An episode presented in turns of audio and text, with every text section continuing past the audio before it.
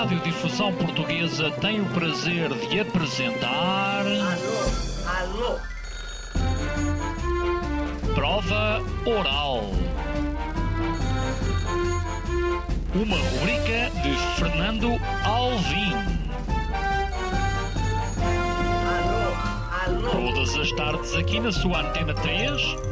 Um programa bem divertido para toda a família. Basta telefonar e conversar. É da Praça da Figueira? É? Dos Jardins do Lógico? Prova Oral. Um programa para gente nova. A vossa atenção, portanto, para o programa Prova Oral. Olá a todos, sejam bem-vindos a mais uma edição da Prova Oral. Uma edição que é um tanto ou quanto especial. Primeiro porque viemos até à casa do convidado. O convidado tem uma bela casa, em Birre. É a primeira vez que temos um convidado de Birre. Não sei se o convidado sempre viveu aqui a vida toda. Penso que não. Uh, José Câmara é nosso a convidada. A convidada, aliás, é psiquiatra. Há quanto tempo é que vives aqui em Birre? Há 28 anos. És um birrense? Não, sou um lisboeta alfacinha de gema, nascido e criado no Campo Pequeno, nascido em, ao pé do Hospital Correio Cabral, de uma material que já não existe. Toda a vida vivia em Lisboa, vim para cá por amor. É bonito, mas. Vivo como uma cascaense. Cascaense? Que, mas não é uma tia, é uma cascaense, cascaense de origem, não havia tias nessa altura. Ai, estou a adorar. Uh, e isto não é agora, só começou já agora. Uh, sei que o facto de viveres em Cascais, neste caso, calma aí, em Birre, um, e o facto de teres deixado de andar de moto há relativamente pouco tempo, há cerca de 3, 4 anos, faz com que tu agora olhes a perspectiva de Lisboa de, de, de uma outra forma. É um pavor, confesso. É um pavor. Eu, quando vou trabalhar, vou trabalhar 15 em 15 dias ainda em Lisboa, de manhã, quarta-feira, vou às 6. Hoje saí de casa, eram 6 da manhã. Porque gosto- eu levanto-me cedo todos os dias, muito cedo todos os dias de manhã, vou andar para a marina, vou and- faço uma hora de footing a pé, e, e, portanto não me custa nada levantar cedo, pá, portanto vou sempre tomar um café e depois fui para Lisboa muito cedo. Pá, chego a Lisboa, tomo mais um café, depois tenho um comer de vento às sete e meia, vou, faço a manhã toda. De a manhã há toda problema e única à manhã. vinda- e à vinda não há problema nenhum, como é evidente. Dizer, às vezes há acidentes, porque há assim que é um caos, não é? Mas eh, agora, quando tenho que ir a Lisboa, por exemplo, pá, meio do dia, pá, eu vou olhar, eu passo a vida a olhar aqui para os Waze e para os Google Maps para ver se, se não há engarrafamento. A minha médica que eu sou maluco, pá, mas. Aliás, importante, a mulher que faz o prefácio deste livro que se chama Ser Psiquiatra. Uma vida entre voos e família. Já lá vamos. Eh, o prefácio da tua, da tua mulher, que também está reformada, dizes. É médica, não tem nada a ver com psiquiatria, é médica. Nada. não tem nada com- Médica de quê? É médica patologista clínica. Bom. eh, Mas quis ser psiquiatra. que- mas, eh, Porque é que não se. ah, eu sei porque é que ela não. é, é, Porque o prefácio diz isso, não, não, agora não vou spoiler, mas ela, ela fala, fala muito sobre isso. Ela diz que eh, um jantar de, de psiquiatras pode não ser coisa boa. Pode ser ou não ser. Não, ela refere-se sobretudo a uma coisa que é: há colegas meus psiquiatras, sobretudo os- as pessoas mais ligadas às psicanálises e tal, que são muito complicados às vezes socialmente, porque passam a vida a falar disso, passam a vida a, falar- a interpretar coisas, a, a- a- complicar tudo. E mais é uma coisa. É isso que ela se refere um bocadinho caricaturando, porque eu tenho bons amigos psiquiatras e ela já teve jantares muito agradáveis e, portanto, mas faz uma certa caricatura disso. Eu acho, eu acho que há muitos psiquiatras, ela costuma dizer, e há amigos meus que dizem uma coisa que eu gosto muito de ouvir, que eu, que eu sou o único psiquiatra normal que eles conhecem. Os psiquiatras têm má fama, têm má fama, não é? Não, sobretudo, um- eu acho que há um receio por parte de- de- da- do cidadão comum em estar a ser analisado, não é? Há- há- eu estou aqui, estou há- com. Há um bocado a fantasia de que a gente está num jantar. Algumas pessoas têm medo que eu esteja a analisar. Esteja a analisar. Quando fora de questão, eu só analiso em consulta. Costumo dizer, só, só se me pagarem. Ou Estado, quando eu estive no, no SNS da vida, tive SNS da vida, até me reformar, não é? Ou então no consultório tenho que me pagar para isso. Portanto, no jantar não estou a analisar, estou isto a brincar. Não, não, isso não, não faz, não passa pela cabeça de ninguém. Acredito que alguns colegas meus possam, eventualmente, começar a olhar para as pessoas e pensar coisas delas. Eu, eu, de facto, não penso, não penso nada. Quer dizer, Porquê é que decidiste a psiquiatria? porque é que? Porquê é que decidiste pela psiquiatria? Olha, eu, eu quis ser. eh, Marinheiro? eh, quis ser, não, pois antes da medicina quis ser marinheiro, depois o meu pai era agrónomo, quis ser agrónomo, eh, depois eh, a medicina surgiu para aí, a medicina, não a psiquiatria. A medicina surgiu para aí com 15, 16 anos. Eu acho que fui muito influenciado pela minha irmã, que era médica e psiquiatra, já lá vamos à psiquiatria, e por um tio nosso que era médico. E, e a tua irmã, que morreu há cerca de 4 anos e a quem o livro é a dedicado. quem o livro é dedicado. A minha irmã uma- era uma pessoa muito importante para mim, não só porque era a irmã mais velha, eh, eu comecei a, a ler, por exemplo, coisas para os meus 14, 15 anos, porque ela lia. Eu comecei a ler Sartre, a ler isto, aquilo, aquilo porque ela lia também, portanto influenciou muito. Além de ser uma confidente, éramos muito confidentes um do outro. Quando precisavas de dinheiro, era, era com não, ela que falavas. Dinheiro, não. Dinheiro, nós, nós dávamos muito bem nesse aspecto. Tivemos que gerir coisas quando a minha mãe morreu durante uns anos juntos e correu muito bem sempre. Não, esse aspecto não é, nunca foi muito importante na família. Nunca, nunca foi, nunca deu conflitos na família, nunca tivemos conflitos por causa de dinheiro. Não, mas estava a dizer que, portanto, a minha irmã vai para a medicina. Eu acho que foi influenciado por ela e por isso meu tio médico, era médico. Eu depois hesito muito porque quis, eu hesitei muito porque eu pensei muito na medicina interna, ou seja, eu gostava muito de medicina, ainda hoje gosto. Ainda hoje, eu assino ainda hoje uma revista de medicina, passado estes anos todos, porque interessa-me, gosto de saber, pois tenho amigos médicos, vou ouvindo as conversas, vou falando com eles sobre medicina geral, não é? Portanto, a medicina, gostei muito de ser médico, medicina, palpar doentes, auscultar doentes, fazer diagnósticos, etc. Mas em determinada altura a psiquiatria começou a entrar, eh, não sei, não sei explicar bem por- porquê, mas penso que por influência da minha irmã de facto também, não é?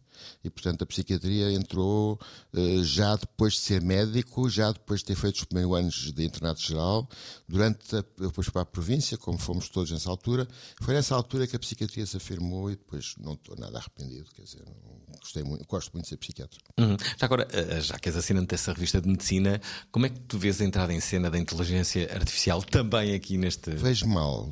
Pá. Mal? Não, quer dizer, neste momento vejo mal. Admito que. que admito Vês mal? que Estou a posso- verem os óculos. não é? Não, não, tô- Para além Admito disso- Hum. que possa ver de uma forma diferente, mas acho que há um risco enorme, como há um risco em relação a outras coisas parecidas, eh, por exemplo, de haver diagnósticos de doenças através de imagens só, ou não haver relação quase com os doentes. eh, Uhum. eh, Isso a mim assusta um bocadinho.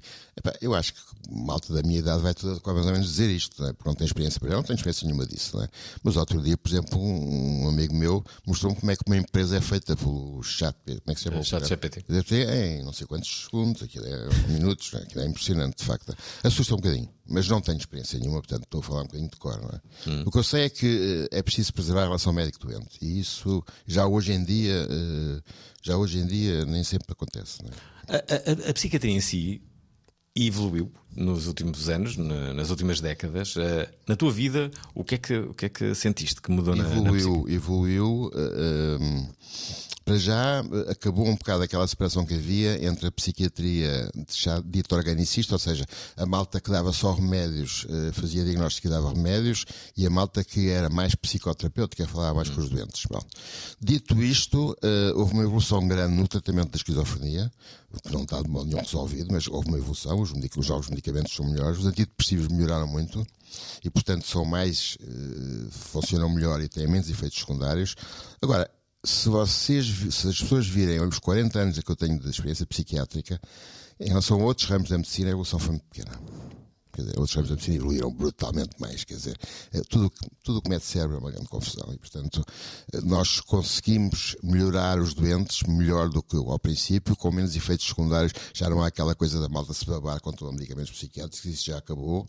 Mas continuamos, por exemplo, a não conseguir tratar completamente uma esquizofrenia. Conseguimos aguentá-la bem, conseguimos muitos doentes serem funcionais, trabalharem, terem família, etc. Mas é uma doença que continua.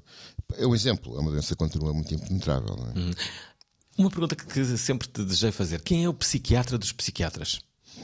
Nós, nós alguns- Alguma vez precisaste de ir a um psiquiatra? Não, eu fiz, eu fiz, não, não, não nunca precisei de um psiquiatra, mas vou explicar. No meu tempo, agora faz menos, nós fazíamos eh, análise, fazíamos, passávamos por uma experiência de análise. Eu, antes de ser, de ser para terapia familiar, terapia de casal e psicoterapias, quis ser grupo analista também. E portanto eu fiz uma coisa durante sete anos e meio, sete anos e meio, hein? sete, eu digo três vezes, sete anos e meio, que eu hoje em dia olho para aquilo e não, não foi uma, não foi, não, não acho que não, não foi uma coisa muito importante. Grupo análise, três vezes por semana Bem, três vezes por semana caminhei para um sítio, para um colega que já morreu, que eu gostava, aliás, muito, eh, e portanto, três vezes, uma hora e meia de cada vez com um grupo de mais sete pessoas. Bom, Se olhar, se olhar para isso passados 30 anos, ou o que é que é, foi mais intensa para mim a minha experiência americana de terapia familiar com um homem que eu adorei conhecer e trabalhar, chamado Carl Whittaker, que marcou-me talvez mais em dois meses e meio do que marcaram sete anos e meio de grupo análise. Isto é difícil para as pessoas perceberem, mas uh, eu acho que foi uma, é, é, verdade, isto é verdade, percebes? Isto para te responder à pergunta que depois eu fiz durante muitos anos supervisão. Não era, não era um psiquiatra para mim, mas eu discutia os meus casos com um colega mais velho. E o que é que se discutia nesses casos? Ou nessa, nessa, nessas, nessa relação. Discutia-se não tanto aquilo que o doente eh, me dizia, também se falava disso, mas aquilo que eu sentia na relação com o doente. Porque nas, quem faz psicoterapia, na psiquiatria ou na psicologia, é importante separar aquilo que tu sentes na relação com o doente daquilo que o doente de facto tem. Um dos problemas dos de, alguns psicólogos e psiquiatras é pôr nos doentes coisas que não têm nada a ver com os doentes. É aquela brincadeira. O doente entra com 5 problemas e sai com 50. Os 45 foram postos pelo técnico. Isto acontece, eu estou a brincar, mas isto acontece, percebes? E portanto é preciso ter algum cuidado. E, portanto, eu durante muitos anos fiz essa supervisão, depois fiz muita supervisão a gente mais nova, hoje em dia, hoje em dia já não faço, mas fiz muita supervisão a gente mais nova, que é internos meus, que é pessoas no contexto das terapias fora do hospital, e portanto isso é muito importante, a supervisão. Dito isto, cada vez há menos psiquiatras a fazer psicoterapias. Cada vez há mais psicólogos e menos psiquiatras. Cada vez há mais uma separação eu nunca fiz, que é mandar o doente para o psicólogo, para a psicoterapia e o psiquiatra dar os medicamentos. Como eu tenho formação, e na minha altura muitos tinham formação psicoterapêutica, a gente não faz isso. A gente for preciso medica, mas também faz psicoterapia. Não sei se estou, hum, sei sim, se estou a ser claro. Bom, hoje em dia a psiquiatria tornou-se mais médica. A malta mais nova não, tá, não tem formação em psicoterapia, ou tem menos formação em psicoterapia. Nós vimos isso na terapia familiar, que é sobretudo psicólogos, e ao princípio havia muitos psiquiatras, agora há muito poucos a quererem fazer formação em terapia de casal e familiar. E porque, por razões na privada comerciais. Epá, hum. Porque entre fazer uma consulta de 50 minutos de psicoterapia e fazer uma consulta de psiquiatria, uma segunda que dura 15 minutos, não é preciso muito mais para isso, epá, e o dinheiro é o mesmo. Uhum. Estás a perceber? Ser a resposta? Há uma, há uma, há, não, é, não, é, não é a resposta total, mas é uma parte da resposta, obviamente que sim. Já agora, entre... E nos hospitais, desculpa, não, hum. nos hospitais tu não podes estar 50 minutos com uma pessoa. Não, não é possibilidade. Portanto, tinhas que ver doentes em quarto de hora 20 minutos porque tinhas uma lista de doentes para ver. E, portanto, não eres tu, a tua agenda não era controlada por ti. Já agora, uh, uh, sentes Sentes instabilidade psíquica nos, uh, nos portugueses? Eu acho que é difícil responder-te a isso de uma forma genérica, não é? Eh, há, há, uns estudos epidemiológicos dizendo que nós temos muita ansiedade e muita depressão. Eu uh, sempre tive algumas dúvidas sobre isso, sobre a quantidade. Um terço dos portugueses, ou seja, quantos de cor, já tiveram depressão eu tenho muitas dúvidas sobre isso, eu explico porquê. Porque acho que esses inquéritos são feitos de uma forma, como é evidente, eh, aleatória, como a amostra que eu não duvido que seja representativa, mas que há uma certa confusão entre os sintomas depressivos e a depressão. Ou seja, se eu te perguntar uh, daqui a dois dias em que tu estás por qualquer razão na fossa, hum. se tu tens sintomas depressivos, tu vais me dar não sei quantos sintomas depressivos. E eu, provavelmente, como vou falar contigo só uma vez para esses inquéritos, vou dizer que tu tens, queres mais um com depressão. Eu estou a fazer uma, hum. um exagero, provavelmente, mas eu não acredito naqueles números tão elevados. Dito isto, Obviamente que os portugueses não são muito felizes, eh, quer dizer, não, não acho que seja um povo particularmente feliz. Por um lado, porque tem uma tradição de fado de choraminguice e de, eh, de, de ranho, desculpa a expressão ranho, muito, muito ranho em Portugal, percebes? Uh, que eu me custa um bocadinho a aceitar, mas esse é o que é. Depois, porque pá, a gente, a gente não, não, não, não, evolui muito em termos económicos e, portanto, a pobreza ou a dificuldade económica é um dos fatores de risco para a depressão, para a ansiedade, para isso tudo. E nós temos, nós temos ainda uma faixa muito importante de pessoas que não estão bem, que têm empregos a ganhar mal, ou que têm desemprego, neste momento não há muito, mas que têm, têm situações económicas que não são propriamente brilhantes. É? Hum. E depois a malta tem pouco sentido de humor, acho eu, isto é a minha opinião, tem pouco sentido de humor, a malta é, arrisca pouco nas opiniões, pá, tem muito medo de dizer o que pensa, pá, eu faz muita impressão isso. Pá, porque, então, agora, porque, agora ainda vai ser pior, não é? Porque era de politicamente correto, é, agora fica ainda mais difícil. É uma coisa horrível, pá. Isso, isso acho uma coisa. Eu isso lido muito mal com isso, pá. Lido, lido mal com o facto de eu estou, apesar de ser português de gema, tenho uma cultura mais anglo-saxónica, pá. Eu digo o que penso e acho que as pessoas devem dizer o que penso e que isso uhum. não é nenhuma, de modo nenhuma uma coisa agressiva, não é? Uhum. O NIM é uma coisa que me irrita profundamente na, na minha relação social. O NIM, tu pedes uma coisa ou pedes qualquer coisa ou mandas uma coisa e não há resposta, percebes? Mas, mas o NIM agora é, é, é o politicamente correto. É, eu dei muito mal com isso. pá. Muito mal. Muito mal. Mas pronto, é, nada a fazer, não é? José Gameiro, nosso convidado de hoje. Estamos em casa de José Gameiro. Uh, estou a olhar para uma piscina, pela piscina que tem aqui a José Gameiro, psiquiatria. É, é para aí que eu vou, uh, numa, numa outra vida. Uh, tem um livro, um livro lindo que se chama Ser Psiquiatra, uma vida entre voos e famílias. De resto, importante, este livro vai ser lançado. Vai ser lançado justamente onde é a editora do José Gameiro, que é a Tinta da China. Isto é no, no Palácio da Quinta dos Olmeiros. É ali muito, uh, atenção Sportingistas, é ali muito, uh, muito próximo dos Estados de Alvalade. É, vai ser quinta-feira, dia 29, uh, deve ser às 6h30, com certeza, não é? 18h30.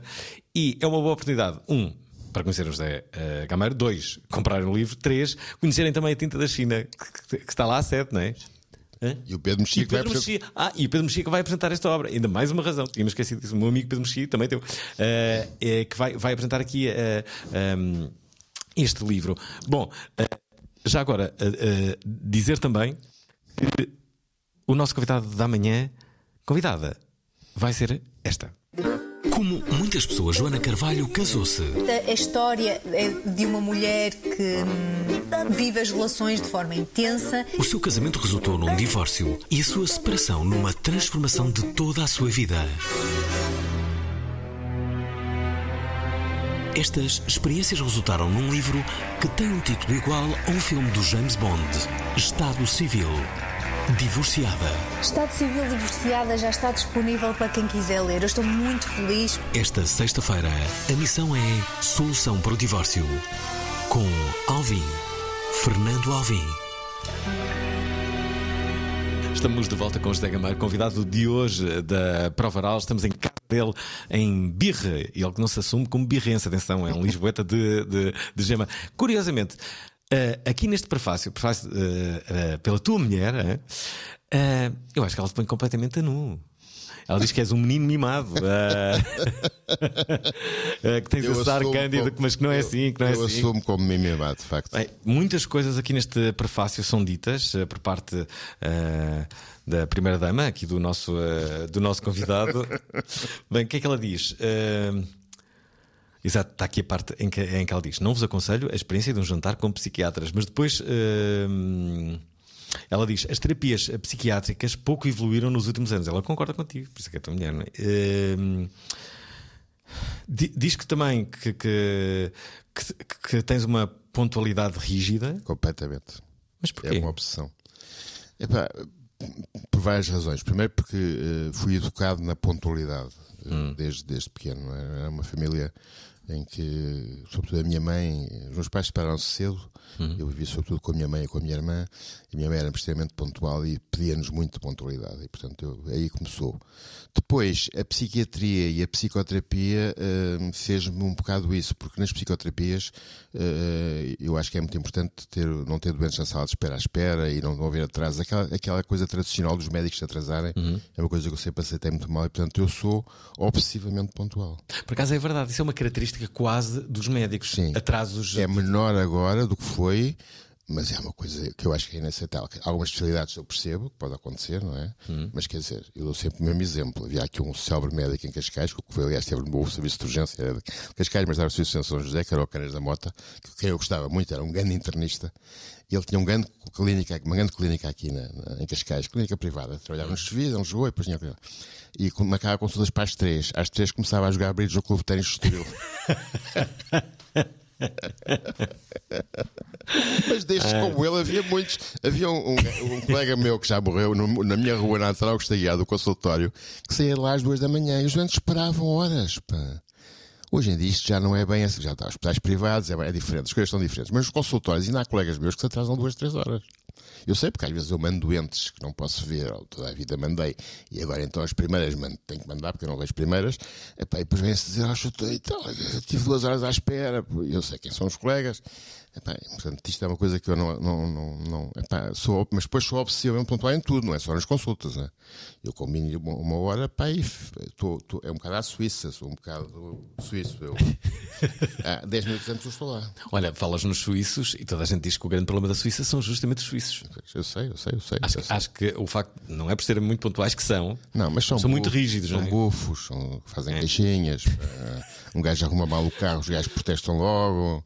Pá, Epá, olha, olha estão suíços a. Sai, isto. sai fora. aqui numa encrenca. sai- passa, pa- passa fora da passadeira com o sinal vermelho a pé, o, Uhum. o peão, os gajos mandam vir. Não, são gajos. Aquilo, aquilo é muito organizado. Não podes abrir o, o autocolismo a partir das 10 da noite. Pois, pá, não, são, são um bocado. pá. Já viveste em, em- em algum país?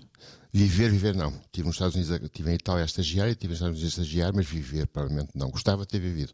É uma das coisas que eu, que eu, que eu tenho pena na vida. Eu era, antes de Cabelo já tinha tudo preparado para ir para, tinha uma bolsa para ir fazer psiquiatria para Paris. Não queria ir à tropa, não é?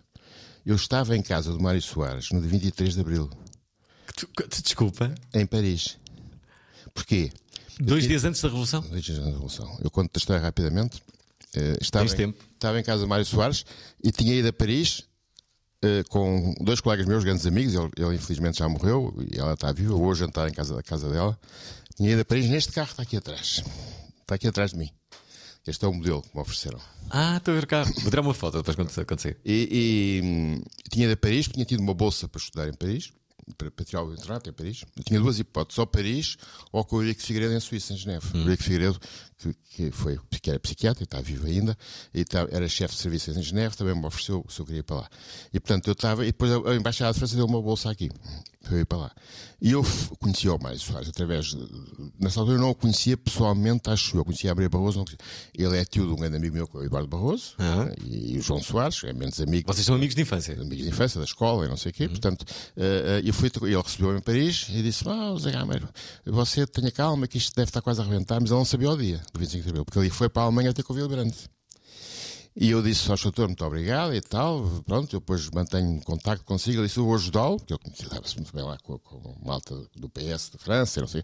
Eu vou ajudá-lo a, a arranjar o estatuto de exilado político que me facilitava a vida a viver em França. Facilitava-me a vida.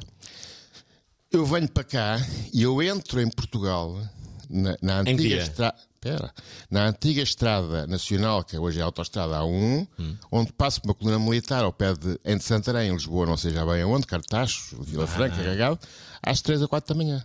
Passo uma coluna militar com estes meus amigos. E disse, pá, esses militares, pá, não passava pela cabeça, não é? Chega a casa, o meu pai telefona-me e disse, pá, não devias ter vindo, o Causa deu um golpe de extrema-direita. Na princípio do 25 de Abril havia dúvida se era um golpe, como foi, democrático, ou se o Causa, que era um jornal de extrema-direita, e tinha dado um golpe, falava-se muito no golpe de extrema-direita, a piar o Marcelo Caetano, não sei o quê. Disse, pá, pai, isso é verdade. Disse, pá, está tudo, não sei o quê, não está tudo na- parado, as rádios pararam, a televisão parou. Bom, passado uma hora percebeu-se que não era de extrema-direita, portanto aconteceu-me isto, não é? Depois eu não fui-me embora, claro, mas fiquei cá, não é? Já viste? Tu presenciaste um. Passei por uma coluna que era o Salgueiro Meia, depois vi saber, depois vi saber a história, como é evidente. Era uma coluna militar com tanques, sempre exercícios militares, mas não achei nada estranho. Tinha havido as caldas, o golpe das caldas um mês e pouco antes. Eu pensei, estes gajos andam com medo, andam para aqui a fazer exercícios militares. Não é? Bem, no dia 23 de Abril estavas com Mário Soares. Mário Soares em Paris.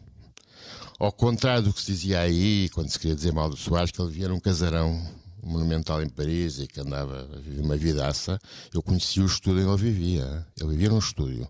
Devia ter para aí 20 metros quadrados, uma kitchenette, sala e quarto no mesmo sítio. Um estúdio, uma sala e quarto. né? É onde ele vivia, onde ele estava quando a Maria Barroso ia lá, é onde estavam os dois, não é? Já agora, eh, tu és amigo de Eduardo Barroso desde a infância, Desde o, da escola. ehm, também de Marcelo Belo de Souza Sim.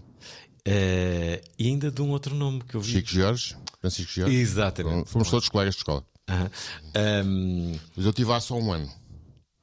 Eu fiquei amigo deles, mas estive só um ano. Porque eu estava no seu. bem, mas ficaste logo amigo? Fiquei, a vida depois, com o Eduardo Barroso, depois ele, ele, foi, ele foi do meu curso de medicina, portanto, aí toda a vida juntos. Não é? Com o Marcelo houve momentos de maior afastamento e de maior, maior proximidade, mas ele foi para o Pedro Nunes, foi para o Camões. Eu tive no Liceu Francês aos 3 anos de idade. E depois, que quando eu tinha na terceira classe 8 anos, eu em vez de dizer mesa, dizia mesa A, e coisas assim deste tipo, não falava bem português. E a minha mãe disse: Não, não, tem que ir aprender português. Isto não pode ser, porque a gente somos portugueses e, portanto, Eu ainda hoje em dia pá, vou à França, isto não é para me gabar, mas ir à portaria me aconteceu, fui à Suíça com um cunhado meu, epá, e as pessoas pensavam que eu era francês, porque eu de facto fiquei Bem. toda a vida marcado, falo pessimamente inglês porque, sou, porque tive formação francesa, como todos os franceses falam mal inglês. E, portanto, Isso é verdade, olha, é verdade, é uma dificuldade para mim é o inglês, pá, sempre foi. Mas isto para te contar que foi, portanto, comecei o seu francês com 8 anos e foi para uma escolinha ali na, no chamado Lar da Criança, que eu achei uma escola de maricas. Na altura tinha misses e coisas e, e casinhas e joguinhos. E, uma altura nos andar a porrada aos franceses, pá, era o nosso divertimento. E ali era uma coisa muito familiar. Mas depois fiquei amigo de Alcodol, depois gostei e tal. Quando aconteceu uma história que eu contei aí, que é os meus pais tinham acabado de se separar e a minha mãe, armada em psicóloga, foi ter com a professora, que era a Dona Alice, e foi-lhe dizer para ela ter cuidado comigo, porque ela tinha separado do meu pai há pouco tempo e que eu podia estar muito triste e não sei o quê. Primeiro dia de aulas. Eu não conhecia ninguém, caí ali de paraquedas. Os gajos estavam lá todos estes 3 anos de idade. Eu era o paraquedista que tinha chegado lá com 9 anos. Um bocado encabrunhado, como é evidente. Está aqui o Zé Manel, tenham cuidado com ele, que os pais acabaram de se separar. Epá.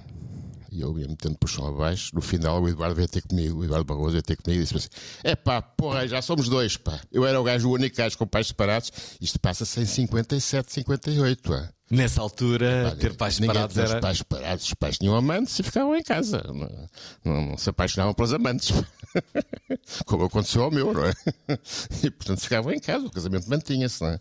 E o Eduardo também vivia isso e desde aí ficámos muito próximos também por causa disso. Depois, curso de medicina, enfim, tudo. Já, bem, já agora, uma pergunta pessoal. Diz. A separação dos teus pais deixou-te mazelas? Eh, tu falas muito tem- do teu pai no, no, Tem- no, no epá, não, pá, quer dizer, na altura eh, eh, eu sofria sobretudo com a pressão. O meu pai era, era muito louco, muito louco no sentido de. era um gajo que era, era mais um. Não era bem um menino de família, era da burguesia rural de Ribatejana, eh, mas era um gajo muito, muito afetivo. Mas, ora, tinha muito dinheiro, não tinha dinheiro nenhum. E, portanto, quando não tinha dinheiro nenhum, desaparecia. Eu e a minha irmã tivemos às vezes meses sem ver o meu pai sem saber dele, né? Pronto. Depois aparecia. E depois, pá, passados uns anos, apareceu constantemente. Consistentemente. A minha irmã sempre teve mais dificuldade em gerir isso que eu. Eu tenho piada, tenho piada, quer dizer, quer dizer, nunca tive nenhuma animosidade em relação ao meu pai. Podia ter tido, podia ter tido e podia ter achado, pá, este gajo abandonou-me. Mas não, eu fazia muito no fim da vida dele, de pai dele, não é? Protegeu muito, pá, porque ele era um tipo. Depois, em determinada altura, ele herdou, pá, já não trabalhava, tinha, era um bom vivan, lanchava no Gambarinhos todos os dias, pá, com os seus amigos, pá, comia, bebia bem, pá, nunca fumou como eu, mas, mas comia, bebia bem e morreu cedo. Teve um AVC eh, aos 65 anos, ficou demenciado por causa do AVC e morreu com 69. Epá, eu nunca tive, nunca, nunca senti nenhuma animosidade em relação a ele, nenhuma, nenhuma, nenhuma. Nunca, depois eh, falávamos, falávamos, não é, nunca foi meu pai, nunca foi meu pai, no sentido de, de me educar, porque ele saiu muito cedo de casa e depois a gente tinha, quer dizer, eram encontros para ir para a pesca, para ir aqui, para ir ao futebol, nós gostava de futebol, mas íamos ao futebol os dois, perdíamos os gols todos, olhar para as pessoas, ele e eu nunca gostávamos de futebol, mas íamos ao futebol os dois, que era uma forma de estarmos os dois. Uh, mas nunca tive. O mais, para responder à tua pergunta, o mais problemático era a minha mãe, que nos primeiros anos nos acirrava muito contra o meu pai, porque ficou muito magoada com a saída dele e quando ele saiu com outra mulher por outra mulher, não é? E portanto usava aquelas expressões desagradáveis, eh, amante, matrafona, coisas deste género. E, e, e eu comecei a entrar na altura, à casa do meu pai.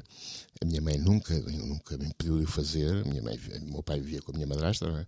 Eh, a minha irmã, por exemplo, demorou mais tempo que eu ir lá à casa, não é? E, portanto, aí, aí houve uma certa, uma certa pressão da minha mãe, mas nunca, mas não, nunca senti, escondia, eh, nessa altura escondia a maior parte dos amigos que os pais estavam separados, como o Eduardo fazia, aliás. O, meu pai, o pai dele estava na Índia, portanto era mais fácil a esconder. É? Eu dizia que o meu estava fora também, mas não estava. Eu não sabia dele muitas vezes, eu não sabia onde é que ele estava. Ele, de facto, teve um ano, teve um ano no Príncipe, foi, esfiou o Príncipe num ano qualquer lá, coisa agrícola do Príncipe. Mas foi só um ano, o resto ele estava cá. Então, espera, tu que fazes a terapia familiar, não és tu, tu, és, Sim. é, é quem exerce Terapia a, de tera- casal, a terapia de nos casal. últimos anos, casal, sobretudo. Mas antes, antes de Sim. na- na- entrar no, no casal, que me interessa bastante, há que dizer, ahm, mas uh, voltando à familiar, Uh, uma das coisas que, que, mais se destaca na, na, na, terapia familiar, muitas pessoas recorrem a isso, é, é, realmente quando há uma separação ou quando há uma morte, não é? Talvez estes sejam os dois casos mais, mais não, flagrantes. Nos, nas famílias, não. não, não, não. Na terapia familiar, a maior parte dos casos são conflitos filhos-pais. Uhum. Na terapia de casal, Uh, são conflitos de casal uh, provocados por mais variadas coisas, desde infidelidades até situações de ruptura amorosa ou de de dificuldade de comunicação, as mais variadas coisas. Mas não é. O luto aparece às vezes, mas felizmente não é a coisa mais frequente, não é? E tu disseste outra, outra situação que é tu disseste lutos e. Luto. Era, era separação e, e, e, morte, sim, mas, mas, mas espera lá. Uh, uh, nos, no, nos casais, há cada vez mais casais, não sei se isso é uma tendência ou não, que têm uma relação aberta. O que é que pensas sobre isso? Eu não acho que isso seja verdade. Okay. Não acho que isso seja verdade. Um, eu ao longo deste, eu já vi pá, eu, centenas de casais. Hum. Vi centenas de casais. Eu nunca, eu vi, devo ter visto, não sei agora de cor, mas dois ou três em que verdadeiramente havia uma, uma relação aberta dos dois lados. Hum. O que acontece às vezes é que só um é que tem uma relação aberta. É não, não é isso. É que um pressiona o outro para ter uma relação aberta e o outro submete-se um bocado para continuar a relação. Hum. Submete no sentido de aceitar, mas de facto não aceita. E depois não há assim tantos casais que queiram ter uma relação aberta, aberta. Duas vezes aberta. Ou seja, uhum. é dizer que tem uma relação aberta de uma forma aberta. Muitas vezes tem uma relação aberta, mas não dizem que tem uma relação aberta. Não é, uhum. não é, uma, não é um modelo predominante de modo nenhum neste momento. Porquê? Nunca... Por causa do ciúme? Porque o ciúme, pá, o ciúme é ciúme. O ciúme não é geral, eu não posso dizer que toda a gente é ciumenta, pá, mas é muito, é uma coisa muito. Há, há ciúmes malucos, patológicos, não estou a falar desse, estou a falar do ciúme normal. Ninguém gosta, ou quase ninguém gosta de imaginar a pessoa com quem está na cama com outra pessoa. E, e, e, muitas vezes nem é preciso imaginar na cama, porque eu já vi, por exemplo, situações de casais em que o ciúme aparece, o marido e é mais os homens que são apanhados a, a ver pornografia no, no, no computador ou, no, ou na televisão, seja o que for, é considerado uma infidelidade. Isso, é, e há, isso, isso é, é considerado infidelidade. É, pela mulher, pela outra pessoa, pelo marido. Finalmente é os homens que são apanhados a fazer isso. Até, mas quase todos os homens fazem isso. Mas são tontos, deixam-se apanhar. Dizer, alguns são tontos. Eu digo às vezes alguns doentes. Para você é tonto. Pá, agora, você é crescido. Se quer fazer isso, não, você é que sabe da sua vida, cada um sabe de si, não se deixa apanhar, porque quer dizer, você não está de facto a ser infiel à sua mulher. Mas para ela, o que ela pensa é que você não se satisfaz com ela. Mas isso, mas isso não é verdade. Pode ser verdade e pode não ser verdade, mas pode ser verdade, porque há, há homens isto é uma pequena porcentagem uhum. que só se satisfazem de facto, verdadeiramente, uhum. masturbatoriamente. Na relação sexual, uhum. a satisfação é menor. Isto acontece em alguns uhum. homens. Mas a maior parte vem porque para se masturbar de vez em quando, pronto. Antigamente não havia estas coisas. Antigamente era o playboy do pai às escondidas que um gajo ia buscar quando havia playboys dos pais. A gente tinha um amigo que o pai tinha, o pai aliás era médico, e tinha os playboys escondidos. Quando os pais iam para fora, a gente ia lá à gaveta buscar uns playboys. Mas quer dizer, ninguém tinha playboy, era proibido em Portugal, portanto não havia televisão, não havia nada. Não? É? Há a ideia generalizada que os homens são mais infiéis do que as é mulheres. Mentira, é mentira, é mentira. Isso é completamente mentira.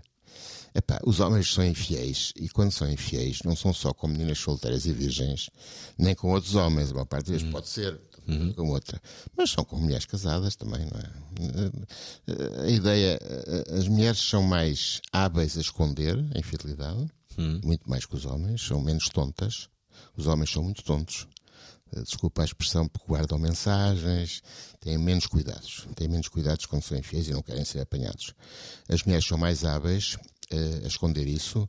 E, por outro lado, quando eu nas terapias de casal, por exemplo, eu tenho que fazer. Agora vou explicar isso em termos, é questão uhum. técnica, tenho que fazer perguntas, só vejo individualmente uma vez cada um deles.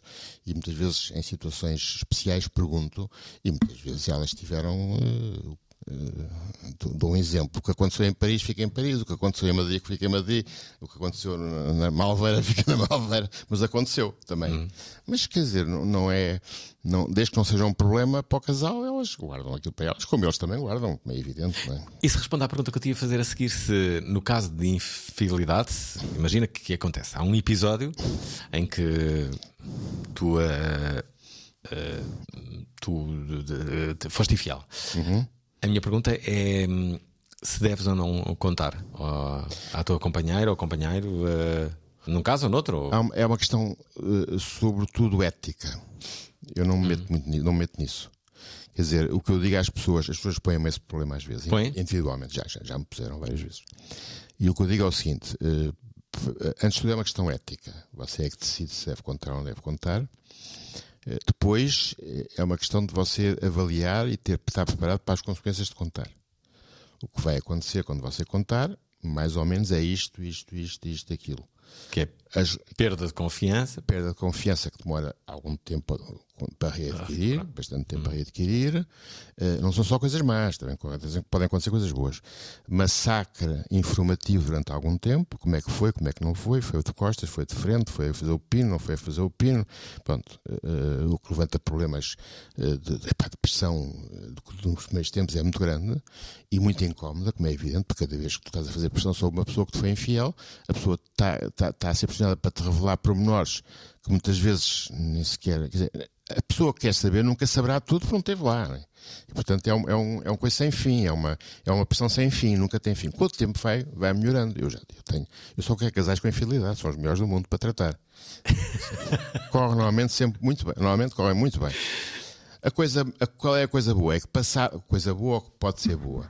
Passada esta fase de massacre, de depressão, de perda de confiança, de a pessoa se sentir ofendida, posta em causa, eh, comparar-se com uma outra pessoa que nem conhece, mas que imagina de uma determinada maneira, comparar-se a todos os níveis, na cama, fora da cama, o que é que ela fará, o que é que ele faria que eu não sou capaz de fazer, ou que não faço, ou que não. O que tu, as imaginações são terríveis, não é? O contar os pormenores, e eu digo sempre isto aos casais, só vai avivar a imaginação da outra pessoa. Porque tu contas quatro ou cinco coisas, porque estás debaixo de pressão. E a cabeça da outra pessoa fica cheia dessas quatro ou cinco coisas durante muito tempo. Tiveste na pensão da- do amor, epá, e tu não larga, a outra pessoa não larga a pensão do amor da cabeça, percebes? Estiveste no quarto, no hotel eh, do Ritz, no Ritz, epá, cada vez que passa perto do Ritz, aquilo é, estás a perceber? Portanto, quanto mais informação existe. Dito isto, é muito difícil não dar informação quando há uma grande pressão, dar alguma informação, mas nunca se pode dar a informação toda, por um lado, por respeitar a pessoa com quem se esteve, como é evidente, não é? Tem que ser respeitada, e por outro lado, porque, epá, porque a pessoa, a outra pessoa não esteve lá, portanto, Dito isto, volto a dizer, dito isto, muitas vezes, passada esta fase muito complicada, a relação melhora muito. Porque fica muito viva, fisicamente às vezes melhora espetacularmente, e muda até. Já apanhei casais que mudaram a relação sexual com muita satisfação para os dois lados depois de acontecer um, um- acidente, um incidente de infidelidade, percebes? Epá, eu conto sempre uma história que é uma história deliciosa. Na altura, posso contar? Claro. Na altura, um gajo, esta, esta história marcou-me sempre. Um casal já com uma certa idade, pá, o gajo eh, ia trabalhar para fora do país pá, e envolveu-se com uma senhora. Envolveu-se com uma senhora e foi apanhado porque a senhora engravidou e ele teve um filho fora do casamento. Pronto, teve, pronto, teve que aparecer. Acontece? Pronto. Pronto, E, eles, e eles apareceram na sequência deste- desta, desta situação. A senhora já tinha pai, a senhora mulher já tinha, os dois tinham pai 60 anos, pá, e ela apareceu-me, desculpa a expressão, na merda ainda, muito, a ver, muito, muito dorida, muito magoada, aquilo ainda teve que tra- trabalhar durante uns tempos, mas com o tempo ela foi-se apinocando. E cada vez estava mais bem vestida, e cada vez estava não sei o quê, e cada vez estava mais, eh, parecia mais nova. E eu pensei, bem, isto já está, já está a animar. Até que um dia, ao fim de sete, não sei, agora não sei de qual, sete ou oito sessões, ele pediu-me se podia falar comigo sozinho. E eu disse, à senhora, importa-se que o seu marido fale comigo? Não, não, não, não, acho até muito bem. E diz-me assim, ó oh, doutor, eu tenho já não sei que idade, 60 e qualquer coisa. Como já viu, a minha mulher está cada vez mais. Isto já passou a passo pior. E agora ela diz: com a outra devia ser todos os dias, às vezes mais que uma vez por dia. Portanto, comigo também vai ser. Estou dê-me qualquer coisa para eu tomar, se faz favor. E eu dei. Adoro esta história. Deixem-me só recordar que estamos a entrevistar José Gameiro, que tem um livro que se chama Ser Psiquiatra e que acaba de sair pela Tinta da China, a editora que eh, justamente organiza o lançamento deste livro eh, no sítio onde eh, está eh, basicamente a sua sede. É no Palácio da Quinta dos Olmeiros. Vai ser na próxima quinta-feira, dia 29. Conhecem ali, no pátio da Tinta da China. Conhecem também o Pedro Mexia, que vai lançar este, este livro do José Gameiro e o próprio José Gameiro, que está aqui a dar-nos esta entrevista. Entretanto, amanhã. Como muitas pessoas, Joana Carvalho casou-se. A história é de uma mulher que hum, vive as relações de forma intensa. O seu casamento resultou num divórcio e a sua separação numa transformação de toda a sua vida. Estas experiências resultaram num livro que tem um título igual a um filme do James Bond: Estado Civil. Divorciada. Estado Civil Divorciada já está disponível para quem quiser ler. Eu estou muito feliz. Esta sexta-feira, a missão é Solução para o Divórcio. Com Alvin. Fernando Alvim. É, amanhã vamos falar sobre o divórcio. Vamos falar sobre divórcio uh, neste, neste, neste programa. Uma, uma pergunta só para, para, para, para abandonarmos aquele tema de há pouco, que tem a ver com sexo. As pessoas traem por desejo sexual? Sim. É por desejo sexual? Não, não é só por desejo sexual. Uh, as pessoas traem por, por várias razões. Mas pode acontecer num casal que esteja a funcionar muito bem, hum. esteja muito bem como casal, que esteja sexualmente muito bem hum. haver traição. Ao contrário que se pode pensar que eh, só acontece em casais que estão em disrupção, ou que estão em conflito, ou que estão em tensão, ou que estão em afastamento. Não é verdade. É mais propício acontecer na satisfação, quer dizer, se nós estamos insatisfeitos, insatisfeitos na relação conjugal em geral, hum. não só sexualmente, podemos ter tendência a ter um ombro onde encostar a cabeça e depois vem o resto, não é? o resto do corpo, digamos, não é? Mas não é, não é isso que é determinante. O desejo pode ser uma coisa. E isso está muito mais. Uh, eu ia dizer facilitado, mas é uma, expressão que eu não gosto. Está a acontecer mais porque as coisas são mais fáceis hoje em dia, até na relação com as, com as, com as, com as, com as mulheres, não é? As mulheres são mais, estão mais disponíveis para isso do que estavam antigamente e, portanto, acontece mais. Como é que se salva um casamento? Como é que se salva? Epá, se não houver amor, não tem Eu, não, eu sou o amor, não sei trabalhar. Não, eu sei trabalhar sobre a relação e as confusões que a relação provoca. Agora, o, o amor é um sentimento que se pode desgastar com a relação e às vezes vai ser tempo para trabalhar. Salva-se trabalhando. Uma coisa é o amor, outra coisa é a relação. E normalmente sobrepõem-se se as coisas correm bem, não é?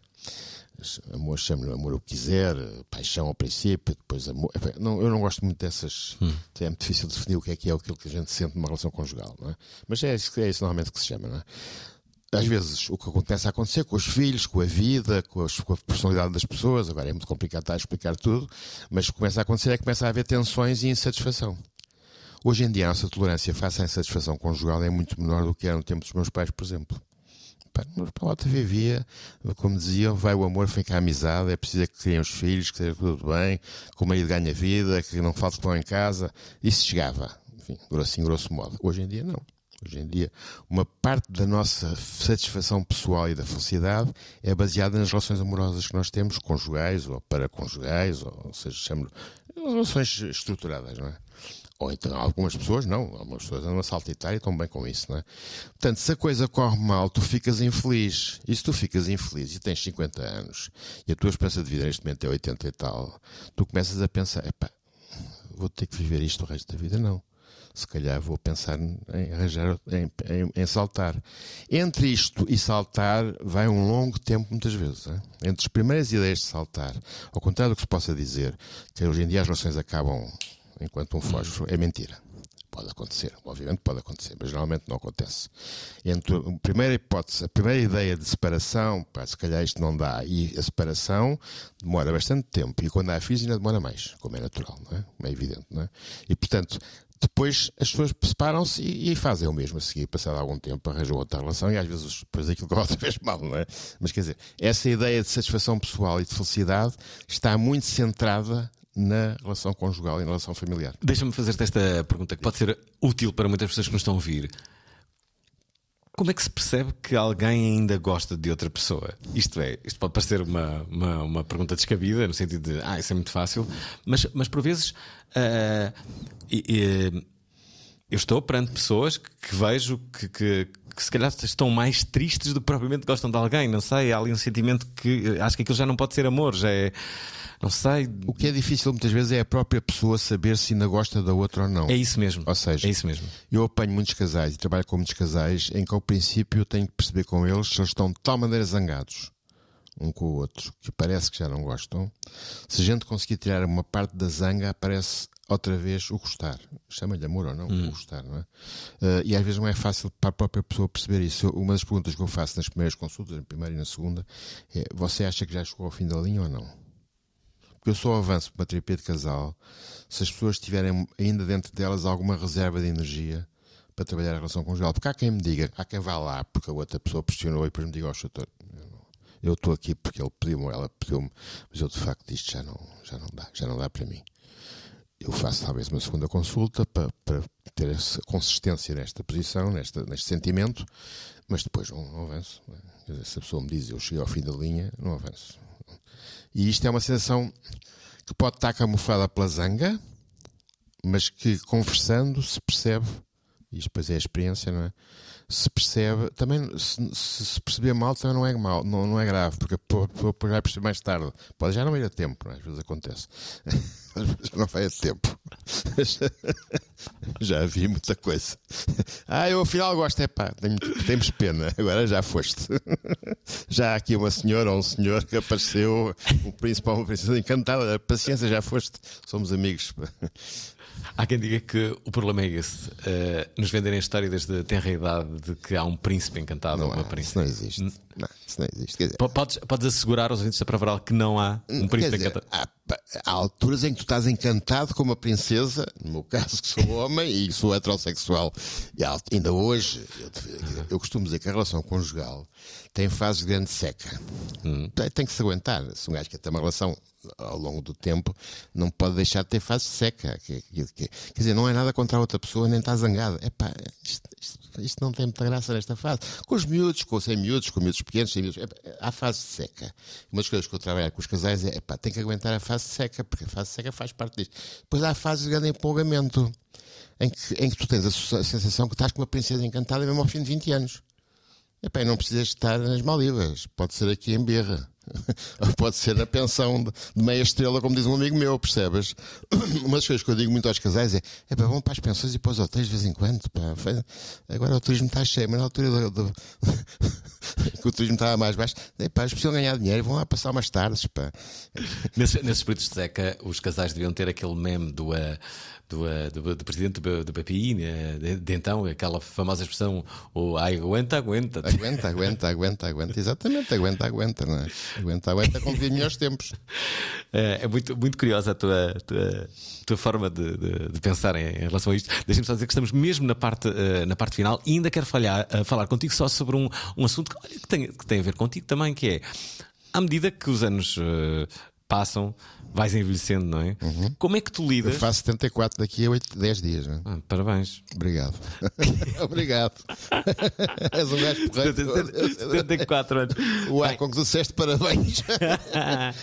74 anos. Espera, como é que tu vês a, a proximidade que tens olha, com o fim da linha, não é? Não, não vais para novo, como sabes.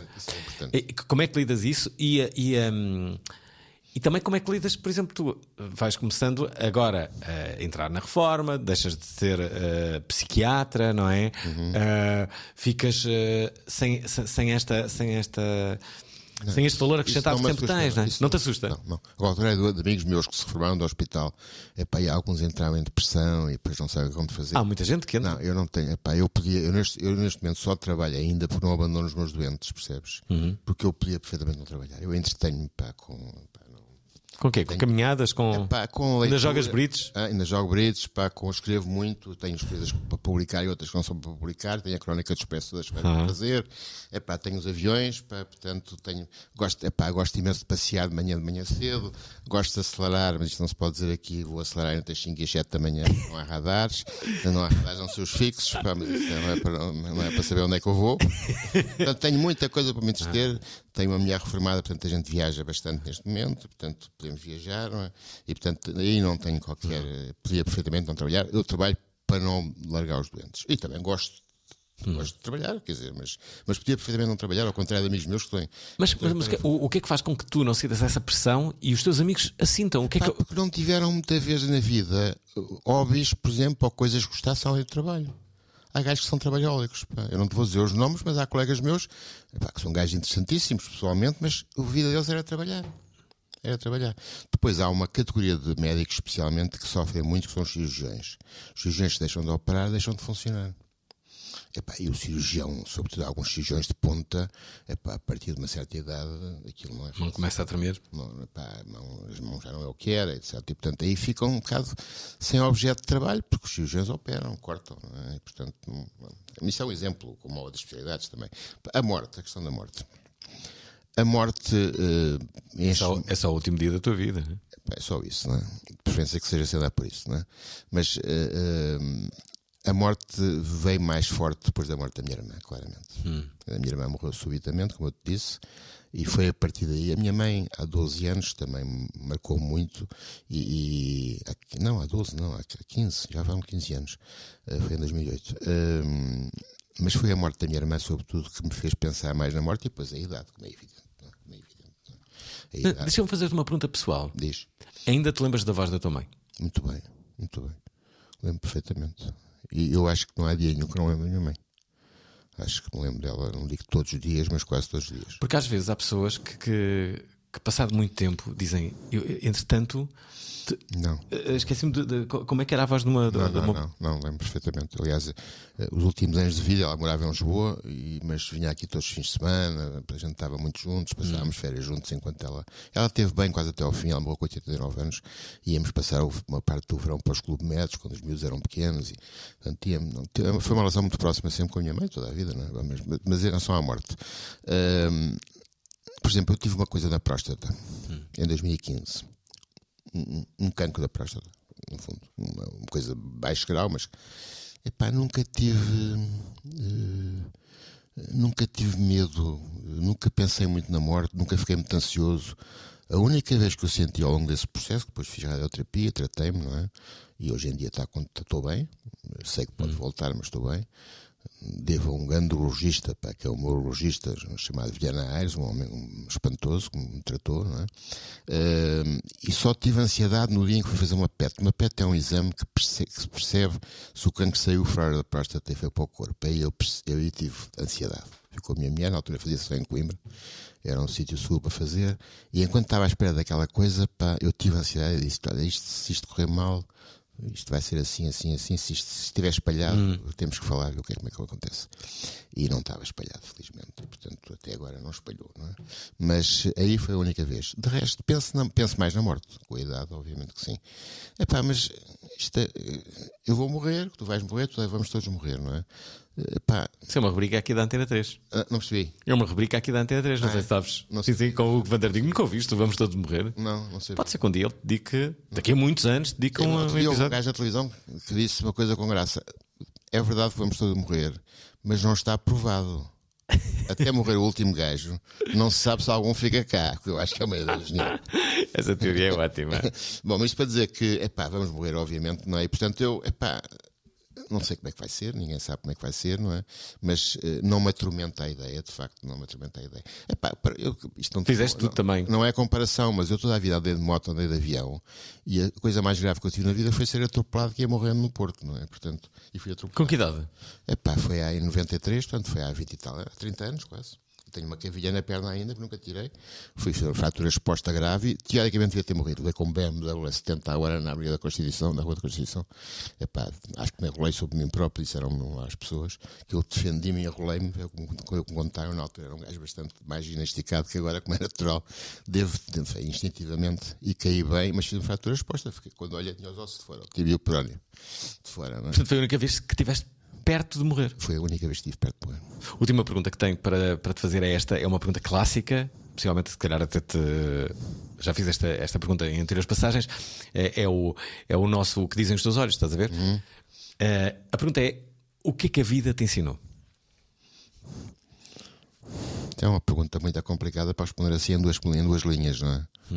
Epá, eu acho que aprendi ao longo da vida, eh, não só pela minha profissão, eu era um gajo mais radical, mais provocador, ainda sou um bocado provocador, mas aquilo que eu gosto mais na vida é a relação com as pessoas, claramente. Sejam elas a, nível, a diferentes níveis, como é evidente, como a todos nós, não é?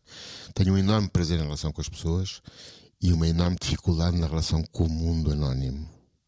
Ou seja, eu, por exemplo, as multidões aqui, aqui as- eu vou na autoestrada, também agora é a questão dos carros, ou vou para um sítio com muita gente, começo a ficar irritado. Mas se estiver em África ou na Índia, em que há muito mais gente, não fico irritado.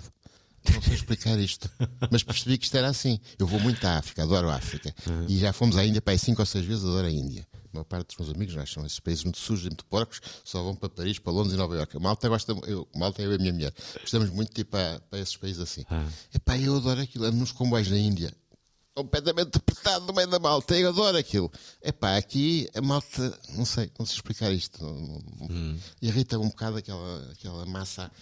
Eu acho que tenho algum problema com os portugueses em geral. Acho que tenho algum problema com. com, com epá, isto é, se calhar é muito injusto o que eu vou dizer. Acho que tenho algum problema com o português médio, com o português. Não sei. Não quer ser snob, isto não tem a ver com snobeira.